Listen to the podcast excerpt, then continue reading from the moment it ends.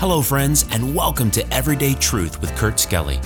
We're here to show that the Bible is relevant to your life every single day, and we're glad you joined us here for the conversation. We're studying the book of Romans and learning how the power of the gospel impacts every part of our lives.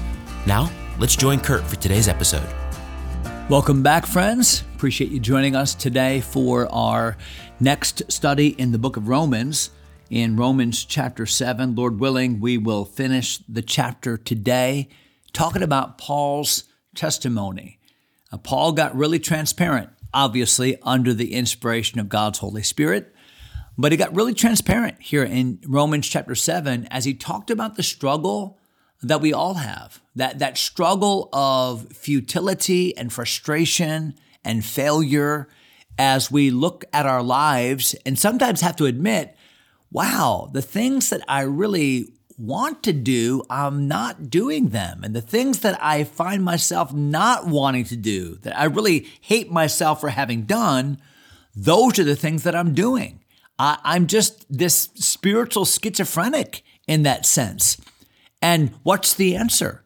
If the Apostle Paul, whom I believe was among the greatest Christians who ever lived, struggled in these ways, then how much more do you and I struggle in these ways? And is there an answer? Is victory in the Christian life possible? Can we live a life of joy and spiritual victory and holiness? Not, not perfection, uh, but, but a life that trends upward, uh, where we're really experiencing the power of God in our life. Is that possible? And the answer is readily yes, it is. So let's not get stuck on Paul's testimony of human efforts failure and the inability for any human being, whether saved or unsaved, to live up to God's law by human standards.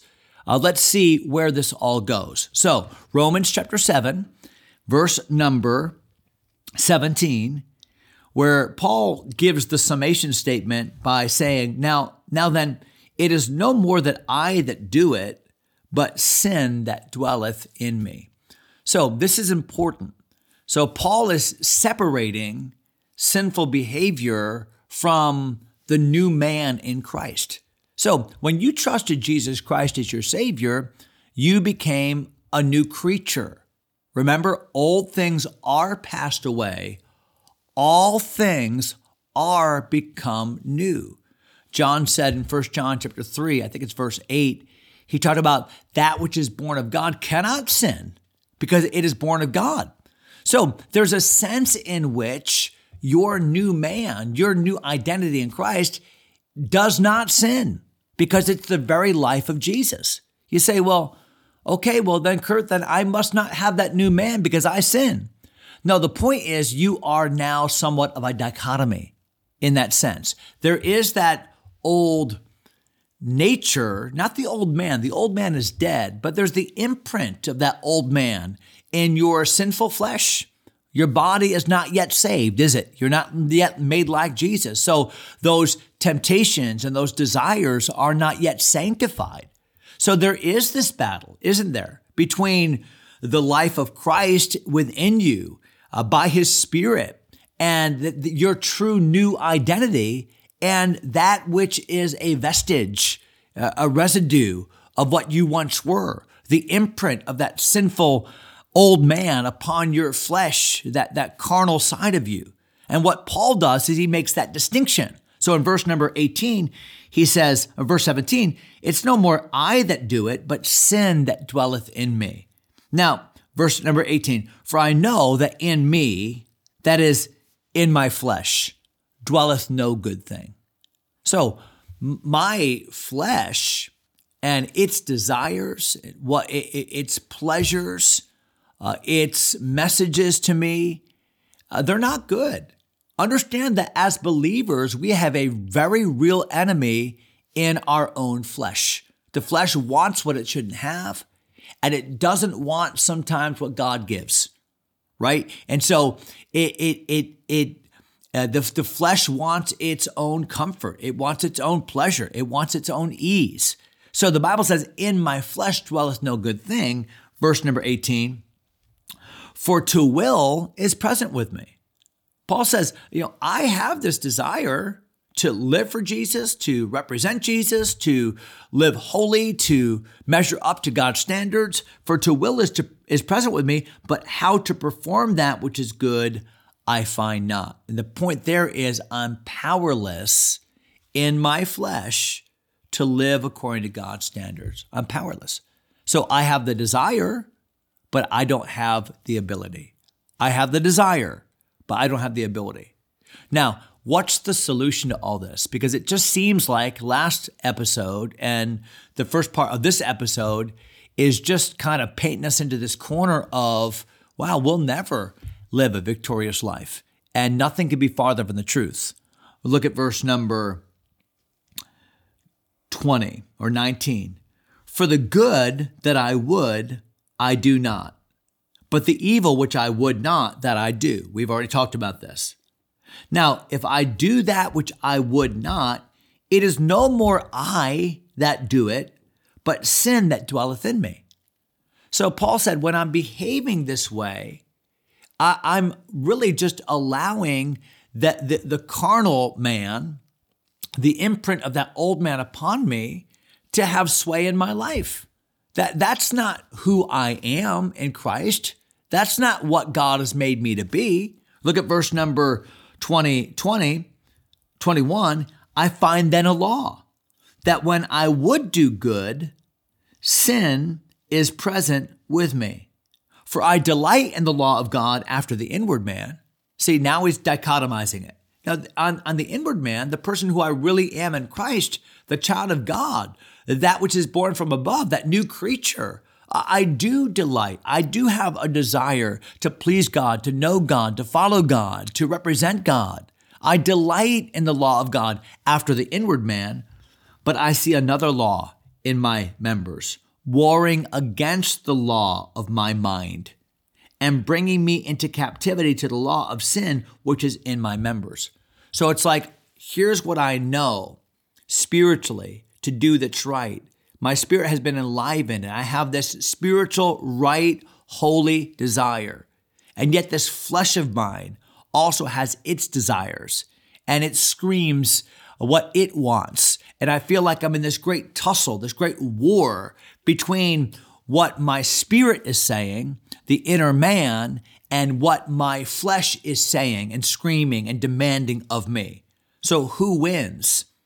I know it's kind of a trite illustration, but you heard the story about the, the, the Indian, uh, Native American that was saved and came to the missionary, and the missionary said, You know, how are you doing?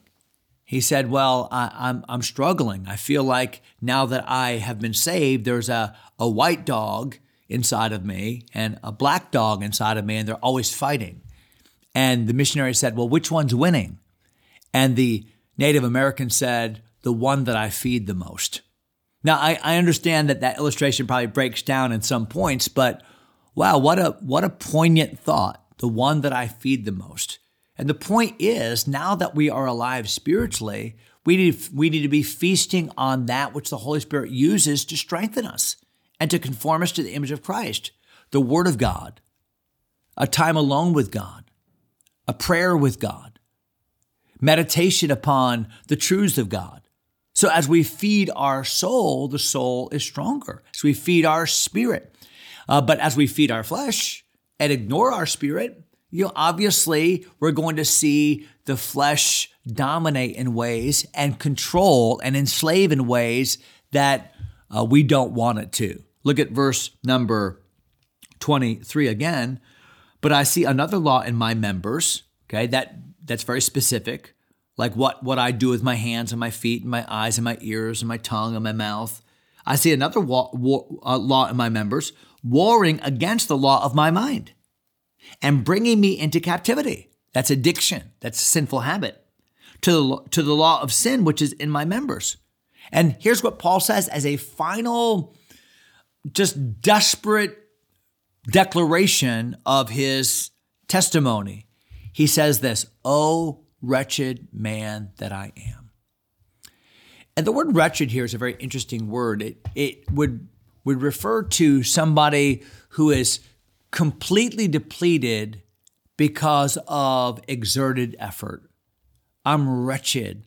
Like I've done everything I can. I've tried as hard as I can. I've used all the resources I can, and I'm empty. I can't do this. So Paul says, I'm at the end of my rope. I, I can't please God. I can't live by his standards. I can't measure up. I feel like the things I want to do, I don't do. And the things that I, I don't want to do, I'm doing those things. And I'm the spiritual schizophrenic and help, right? Oh, wretched man that I am. But then watch it because this is the most exciting part of the chapter. He's built all the way up to this point. It looks hopeless. And now watch the answer that he supplies. Verse number 24 O wretched man that I am, who, who shall deliver me from the body of this death? You know, who is going to help me? I'm trapped in this body that is ruling my life. Uh, sinful habits and sinful desires. Uh, they're overcoming what my my my my desires to live for God, the inward law of my heart, and and who's going to help me? Now it's interesting that he chose the pronoun who. Why? Because what we need in our Christian life is not a what victory, it is a who victory. Because the answer is not some principle, and the answer is not some philosophy. The answer is the person of the Lord Jesus Christ. Just like your answer for justification wasn't something you did, not something, not some principle you learned, but the very person of Jesus Christ who saved us. We need a Savior. So it is in our sanctification, in our daily walk with God. It's not that we need to try harder or have better rules or a better taskmaster or more accountability. Now, there's nothing wrong with those things in their place, but the point is we need the work of God in our life through Jesus. And that's what Paul says. Look at verse number 25. I thank God. He's answering his own question. Who? Who's going to do this? Who's going to help me? Where's my answer? And here in verse 25, I thank God. Well, wow from a place of desperation and self self loathing to a place of thankfulness and gratitude. I thank God through Jesus Christ our Lord. So then, with the mind, I myself serve the law of God. I'm gonna I'm gonna focus on the fact that God has transformed me, and I do have godly desires and that I do have a, a, a, desire to follow him, and I do have a, a new man, the very life of Christ in me. But watch this. So, with my mind, the law of God, but with the flesh, the law of sin. So, what's Paul say? Paul say, I'm grateful because I now understand the tension. And the tension is I am a new man that's carrying around an old body.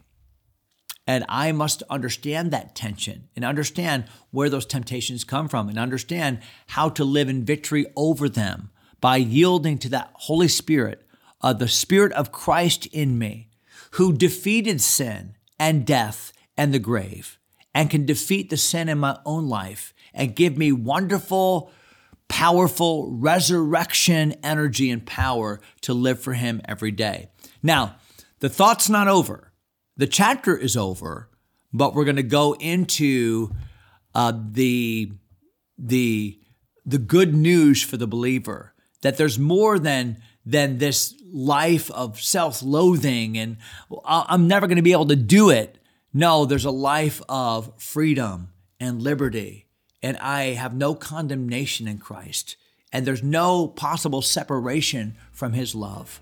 Uh, there's only the confidence that He is working in me by His Holy Spirit and making me more and more like Jesus every day. We'll see how that works next chapter. God bless you, my friends. Thanks for taking time to listen. If you enjoy Everyday Truth, take a moment to subscribe or share the podcast with a friend. Until next time, God bless.